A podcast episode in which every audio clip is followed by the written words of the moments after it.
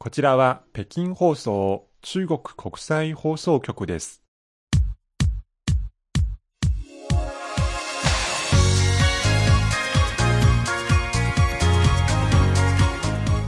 皆さんこんばんは火曜ハイウェイご案内の大正円ですこんばんは、西宝です。北京では秋が深まりつつありますはい。イチョウの木、銀杏の木ですね。もう随分黄色くなりました。はいもう本当に風でも吹けば全部落ちてしまうんじゃないかと毎日ハラハラしながら木の下を通っていますけれども、はい皆さんのところいかがでしょうか？この11月の幕開けとともに、これから年末にかけて私たちこの番組ではキーワード2つあります。はい。一つは今週金曜日に開幕するうん上海で開かれる国際輸入博、輸入博覧会。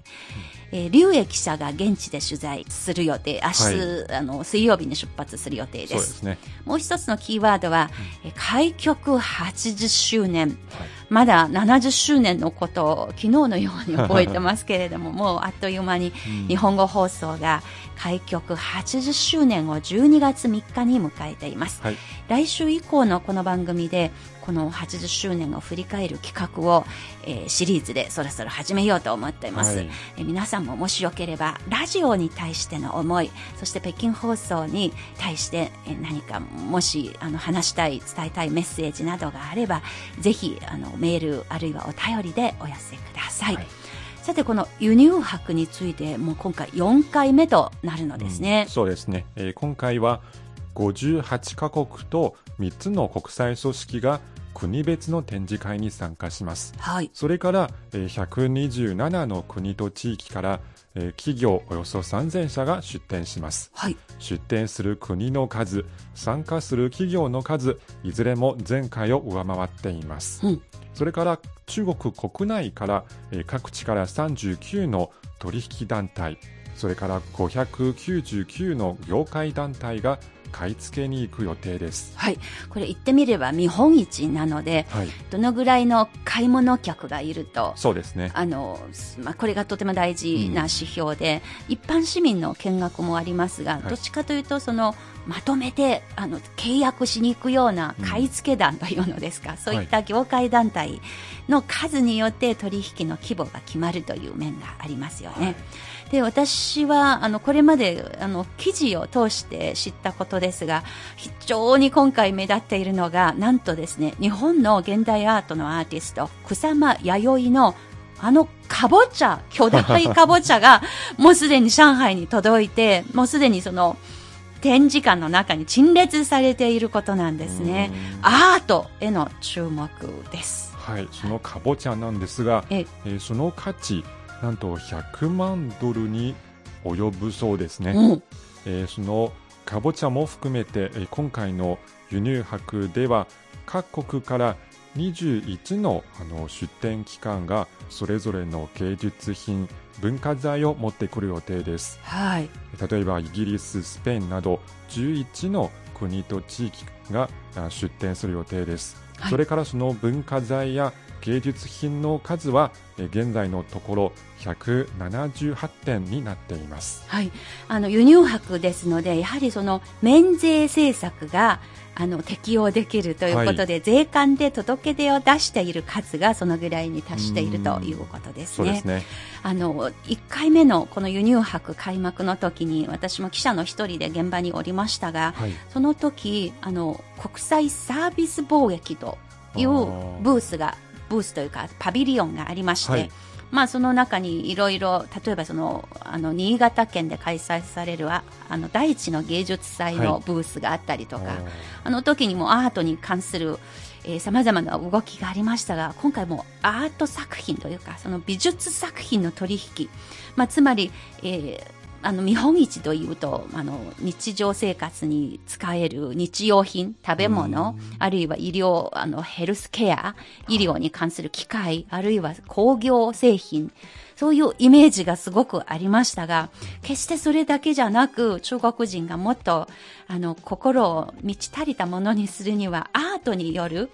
心の豊かな暮らしにするためのアート作品、はい。これも視野に入れて、これからこの輸入博がどんどんうん。範囲を広げていくと、それに向けての取り組みが、この草間弥生の大型かぼちゃに 端的に代表されているのかなと、本当にこのかぼちゃのあの写真を眺めながらそういうことをふっと思いました。はい。さらにですね、もう一つ注目されているのが、あの、閉幕することのない輸入博。これが1回目から、あの、ある意味キーワードとして掲げてきた言葉なんですが、はいえーつい先日の報道では、開催地の展示館のすぐ近くに、えー、本茶虹橋と書いて、本茶輸入商品展示交易センター、展示取引センターなんですね。その中にすでに、えー90余りの国と地域から200銘柄の2万種類余りの商品が展示されている。まあ、この中に、えージェトロ日本貿易振興機構の商品基地もちゃんとその中にあって、500余りの銘柄の2000種類の商品がそこにも陳列されているらしく、結構多いですね。これは365日間お 開催されているので、はい。つまりこの開催期間はわずか6日間ですが、はい。閉幕した後にも常時陳列するプラットフォーム、まあ、実物の実体店舗という形でそこに構えている。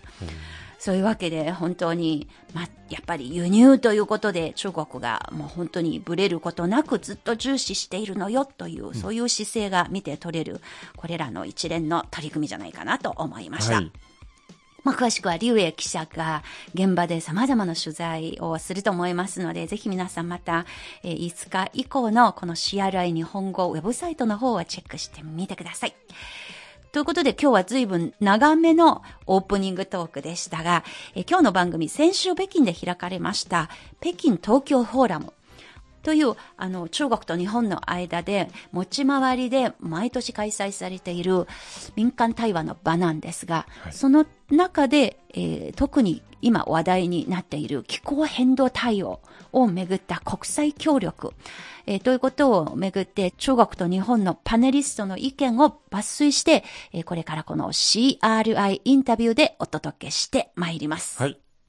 それではまず一曲お聴きいただきましょう。はい来年2月に開幕する北京冬季オリンピック・パラリンピックそのボランティアの数はえー冬季オリンピックは2万7000人パラリンピックは1万2000人が採用されました、はい。えー100万人を超える申請者から選ばれました。すごい倍率ですね。そうですね、えー今その大会に向けてのえーボランティアの研修が始まっています。はい。そんなボランティアたちのために作られた一曲「燃烧的雪花」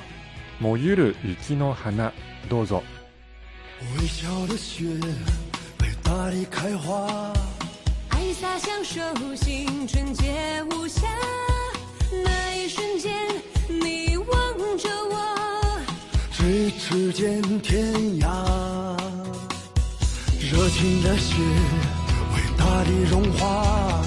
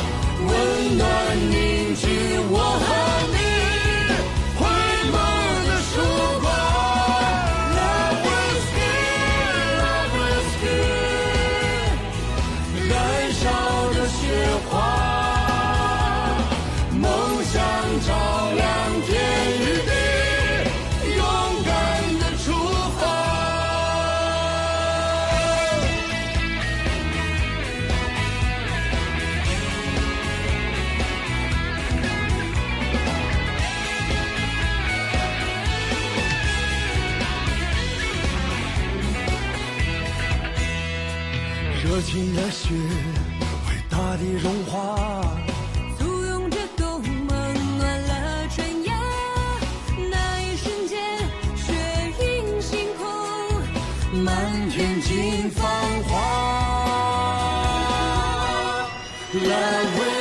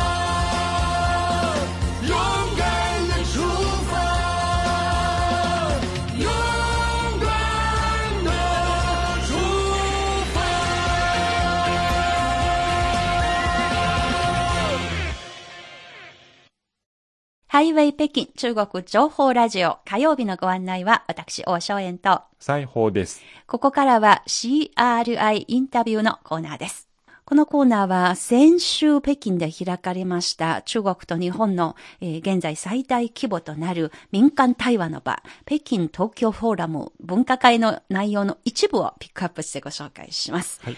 国連気候変動枠組み条約第26回の締約国会議 COP26 がえー10月31日からイギリスのグラスゴーで開催されています。えー実はこれに先立って中日両国の環境問題の専門家たちは、この北京東京フォーラムの分科会でも気候変動問題における対応ということをテーマにディスカッションが行われました。今回の対話には両国から8人のパネリストが出席して、えー国際協調という分科会で気候変動対応と自由貿易をテーマにディスカッションをしました。はい。主催者側の発表によりますと、オンラインでの視聴者の数はおよそ1000人に上ったそうです。はい。その日、中国人の参加者に一番強く印象づけたことは、えーそれは出席した日本側のパネリストから気候変動の対応における中国の取り組み、実践、あるいは理念、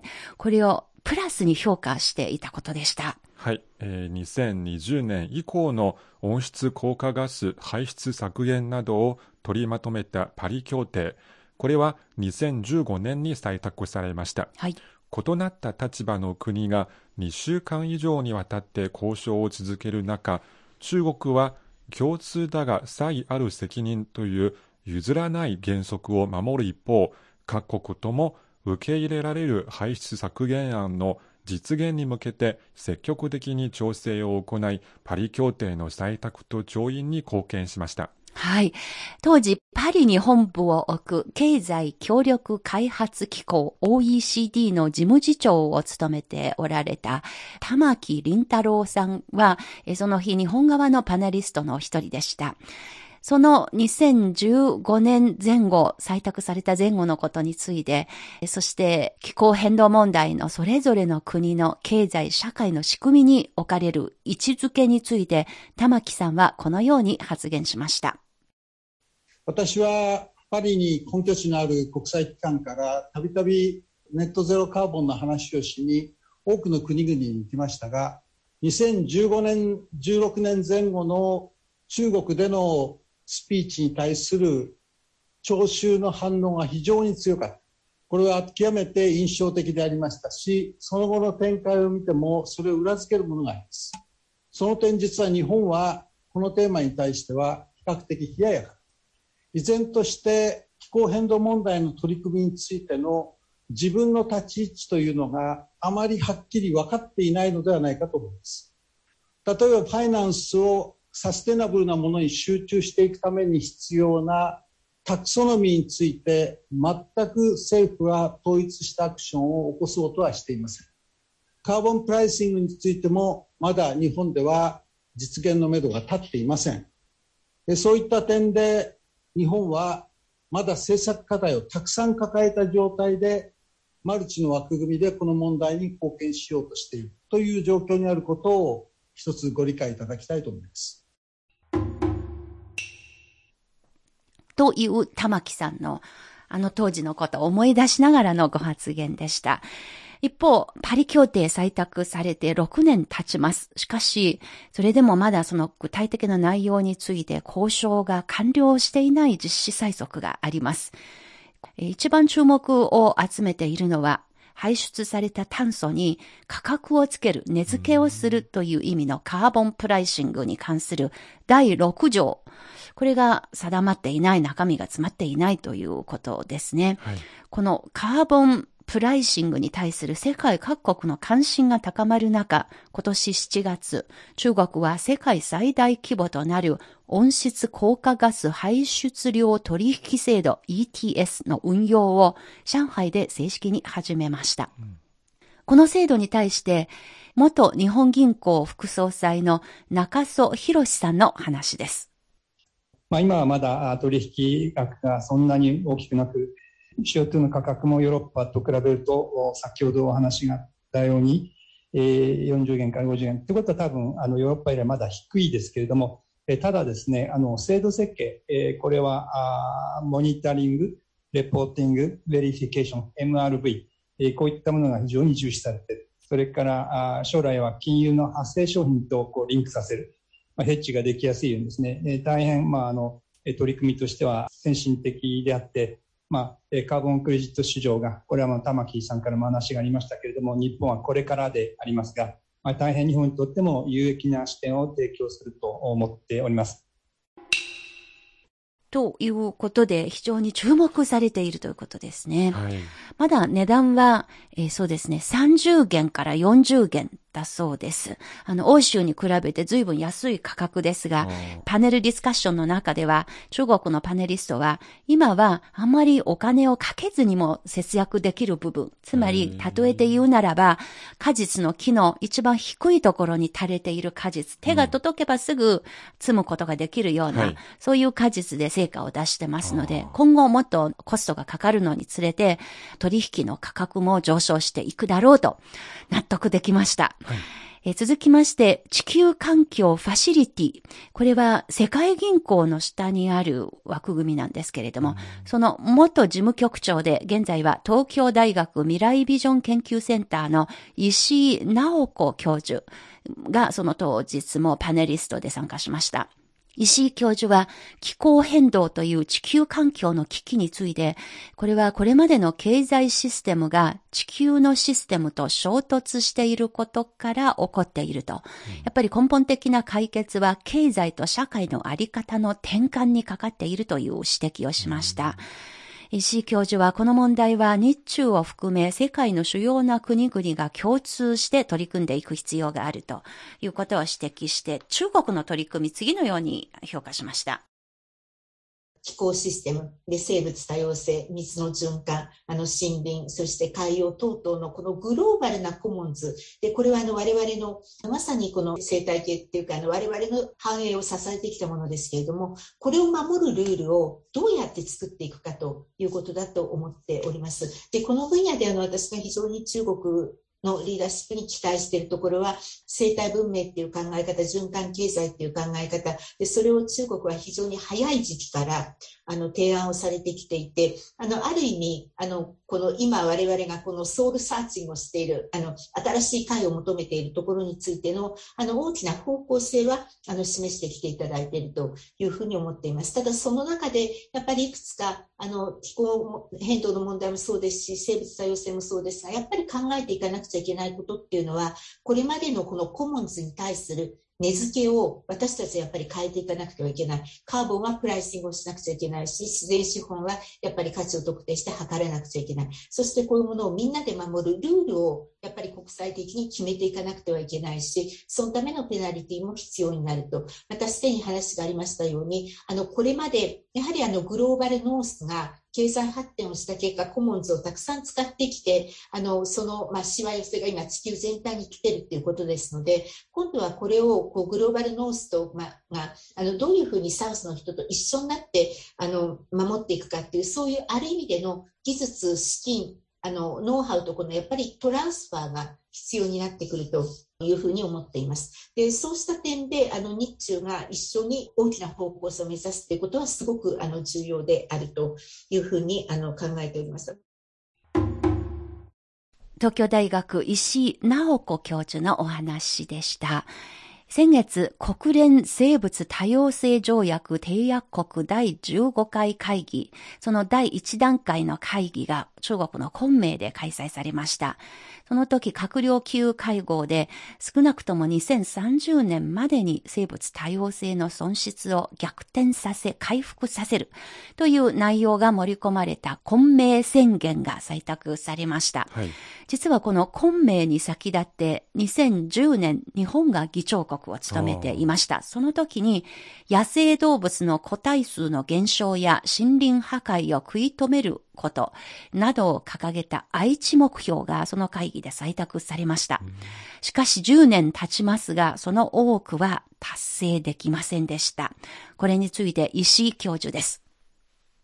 この自然というものを単に保護の相手だけだと考えていると、本当のあの経済システムチェンジの本質に切り込んでいけないということもあるのではないかと。で、この生物多様性条約は、あの、10年前に名古屋で、あの、愛知目標っていうので、あの、10の目標、20の目標が設定されましたけれど、実は成功していないんですね。どこで悪いことが起こったかっていうと、保護地区以外のところで、食料生産のための土地利用転換がどんどん起こって、あの森林、そしてあの草原等が破壊されたことによって、この生物多様性条約が目標達成ができなかったということですので、この保護区をだだけを大事にしているということですと、本来、この我々がこの取り組まなくてはいけない経済システム転換にいかないわけです。あの従って、あのすでに何度も議論されてきましたように、どうやって自然というものの価値をきちんと経済システムの中で認識をして、で特定をして世界と同じ基準標準で測るようにしてそれを経済取引の中に入れていけるかどうかということがこの経済システム転換のためのあの自然との付き合いじゃないかというふうにあの思います。はい、その愛知目標10年経った今、多くは達成できなかったということ、ちょっと残念な結果でしたね。はい。でそれではあの、こちら中国側のパネリストの皆さんは主にどんな見方ですか？随分その波長があったディスカッションをしていたように思います。はい。中国からももちろん中国国内で気候変動問題の対応、中国の社会経済のその発展の中における位置づけについての説明もありましたし、はいまあ簡単に言えばですね、経済と社会のシステマチックな変革として捉えているわけです。あの、玉木さんの冒頭でのご指摘にもありましたが、日本ではまず公害問題があった。はいで、それが解決された後に地球規模の気候変動の問題として取り組むんですが、中国はその両者が同じ時にやってくるうん二つの問題に直面している。なので、もう社会の根本から経済の産業のあり方、根本から変えないといけないという意識で、ものすごい国の発展に置かれる地位が高いわけですね。はいこの問題の位置づけは。それから中国のあのパネリストは、やっぱり中国と日本は同じフレームワークで、同じ理念で、この問題を捉えていますので、目指す方向は一緒だということを再び確認されました。はい。えー清華大学気候変動持続可能な発展研究院という研究員がありますが、その研究員の楊州院長補佐が次のように語っています。这个看自然，我想中日是很多可以合作的点，因为中日刚刚提到生中日的生态文明。えー楊さんは石井教授による自然を基盤とした解決策。まあ、つまり、それまではまあ技術だとか、人々の意識、行動とか改めば地球の環境問題が解決できるという考えでしたが、はい。どうやらそれだけでは無理ということに気づいて、まあ、自然に、もっとその自然のあり方とか自然に基づいた解決策ということが必要で、まあ、石井教授がそのことの重要性を再び強調しましたが、それに対して、楊州さんは非常に賛同すると答えました。えー、楊さんはまた NBS、まあ、つまり自然に基づいた解決策ですが、これは2019年の国連気候行動サミットで採択された重要9項目の一つに位置づけられており、中国国内ではカーボン排出量のピークアウトとカーボンニュートラル、まあ、つまり排出ゼロという意味のニュートラルですが、これに向けての重大アクションの一つでもあると紹介しました。はい。えー、楊さんはまた中国と日本は同じくあの東側の国ですので NBS において多くの共通理念と協力の基盤があるとそういう見方を示しました。まあ中でもですね中国は生態文明を重視し、日本も森林被覆率が高く自然資源が豊かな国です。えーまた自然に優しい都市づくりにおいては中国はえースポンジ都市というコンセプトがあるんですね。はい日本でいう低影響開発。これは雨水を収集して都市の貯水、排水システムをスポンジに見立てる取り組みを行うことを言っているんですが、はい。まあこういう取り組みもしているし、そして日本では夏のエアコンの温度を26度以上に設定するなどを呼びかけている。これらはいずれも自然と調和の取れる発想に基づいた考えだと、そういうことを指摘しました。えーそして10月31日、グラスゴーで COP26、今開催されている最中ですが、関係筋は今回のサミットではパリ協定をめぐり、ラストワンマイルの交渉が行われると。最後の1キロの交渉という意味ですが、それが予想されている。楊さんはこれについて、中日が COP26 を含む多国間分野での政策対話と協調を強化すべきということを提案しましたし、えーそして低炭素作りをしている都市同士、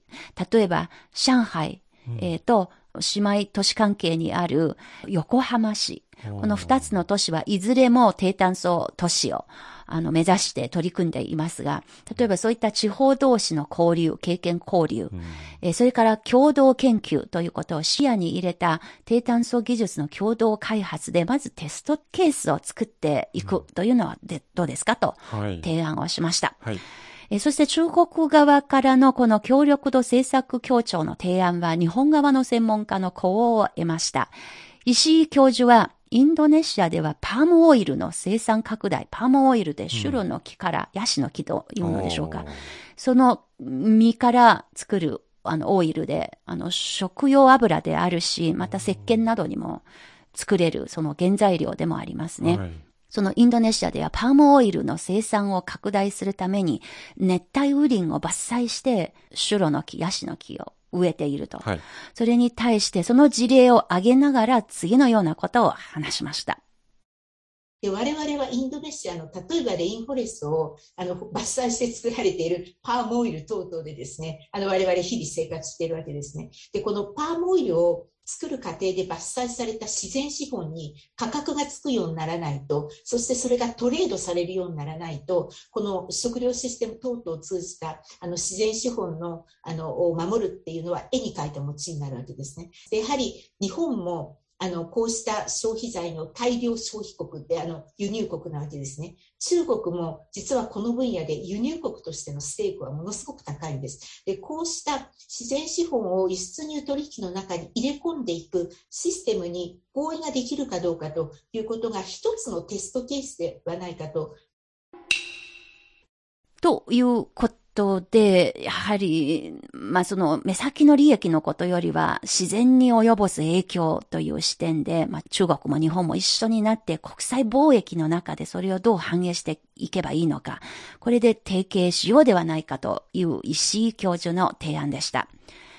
中日両国は今後、具体的にどのような協力を展開できるのかということについて、洋州さんはこれに続いてですね、循環型経済、低炭素都市づくり、そして第三国市場でのエネルギー協力、石井教授が言ってた貿易における自然資本に対するプライシングということもそうですが、第三国市場における協力、これも当日の議論で大変話題になっていました。これについて、中国国家気候変動戦略研究国際協力センターの初代主任で、え現在は中国エネルギー研究会常務理事の李春宝氏は、実は成功した事例がもうすでにあると、えー中日双方が連携して、アラブ首長国連邦のアブダビ首長国でメガソーラー発電所を一緒に建設したということを紹介しました。李さんです。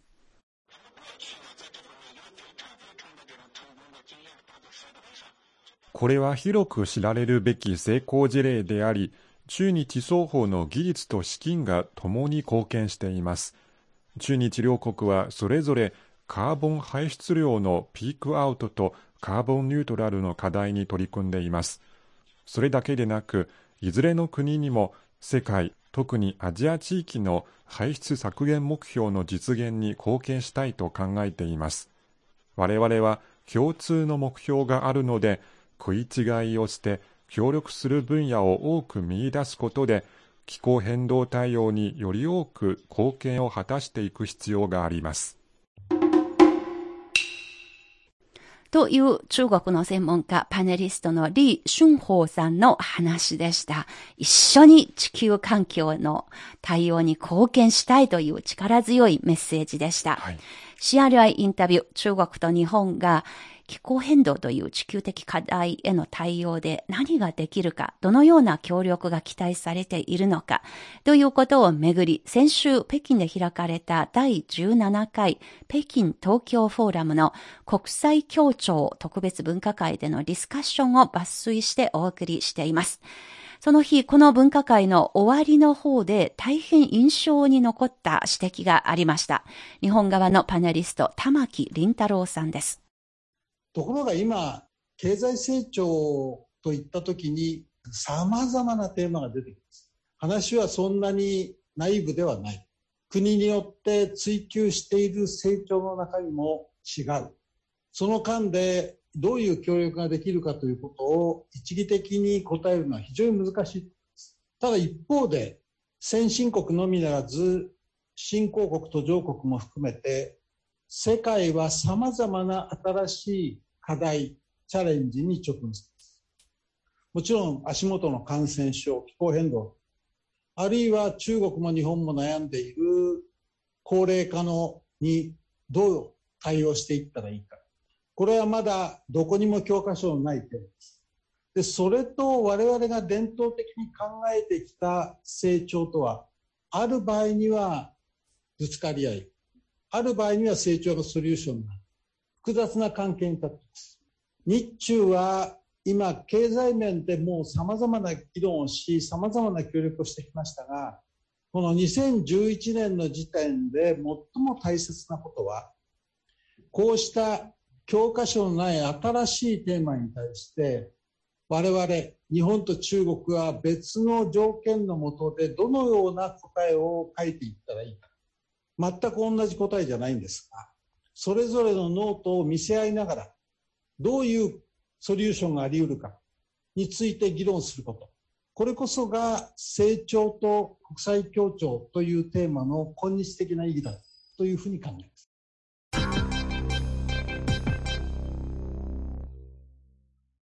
CRI インタビュー、経済協力開発機構元事務次長の玉木凛太郎さんのお話でした。ノートを見せ合う。これはとても印象に残った表現でした。はい。あの、これに対して中国側のパネリストの楊州さんは、実はこれまでにも随分お互いにノートを見せ合ってきたと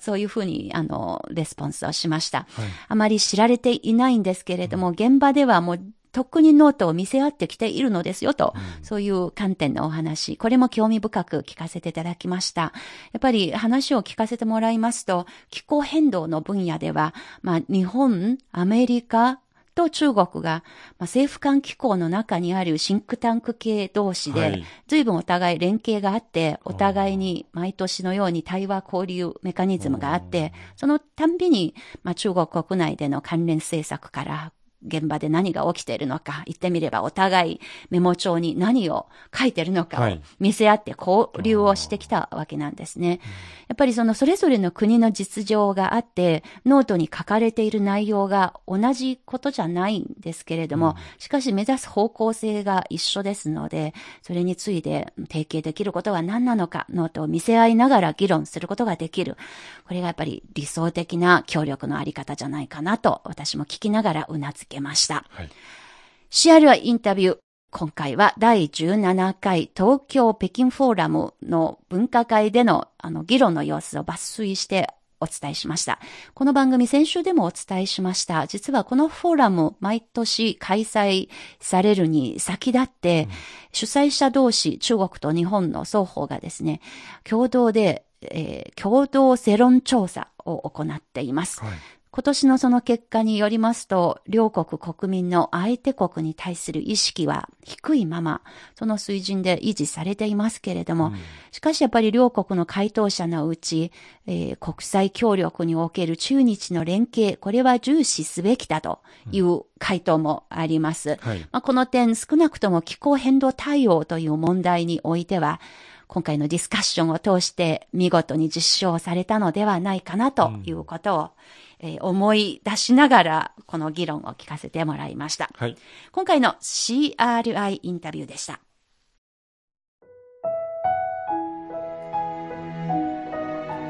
ハイウェイ北京、お楽しみいただけているでしょうか？あっという間に37分がやってまいります。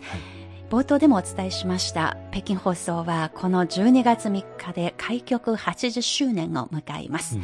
今回のこの番組をお聞きになってのご意見ご感想またはえー開局80周年を迎えた北京放送に寄せる言葉など、何でも皆さんからのご意見、えーそしてメールお手紙をお待ちしております、はい。えー毎週あの時間がなくてあまり紹介取り上げてご紹介できていないうん。お便りとかメールが多いんですが、はい。しかし毎回毎通ですね私たち本当に大変大事にしてあの非常に感謝しています、ぜひもっとたくさんの方たちからのお便りメールをお待ちしております。今日の番組ここまでのご案内は私大正円と。西宝でした。それでは皆さんまた来来週週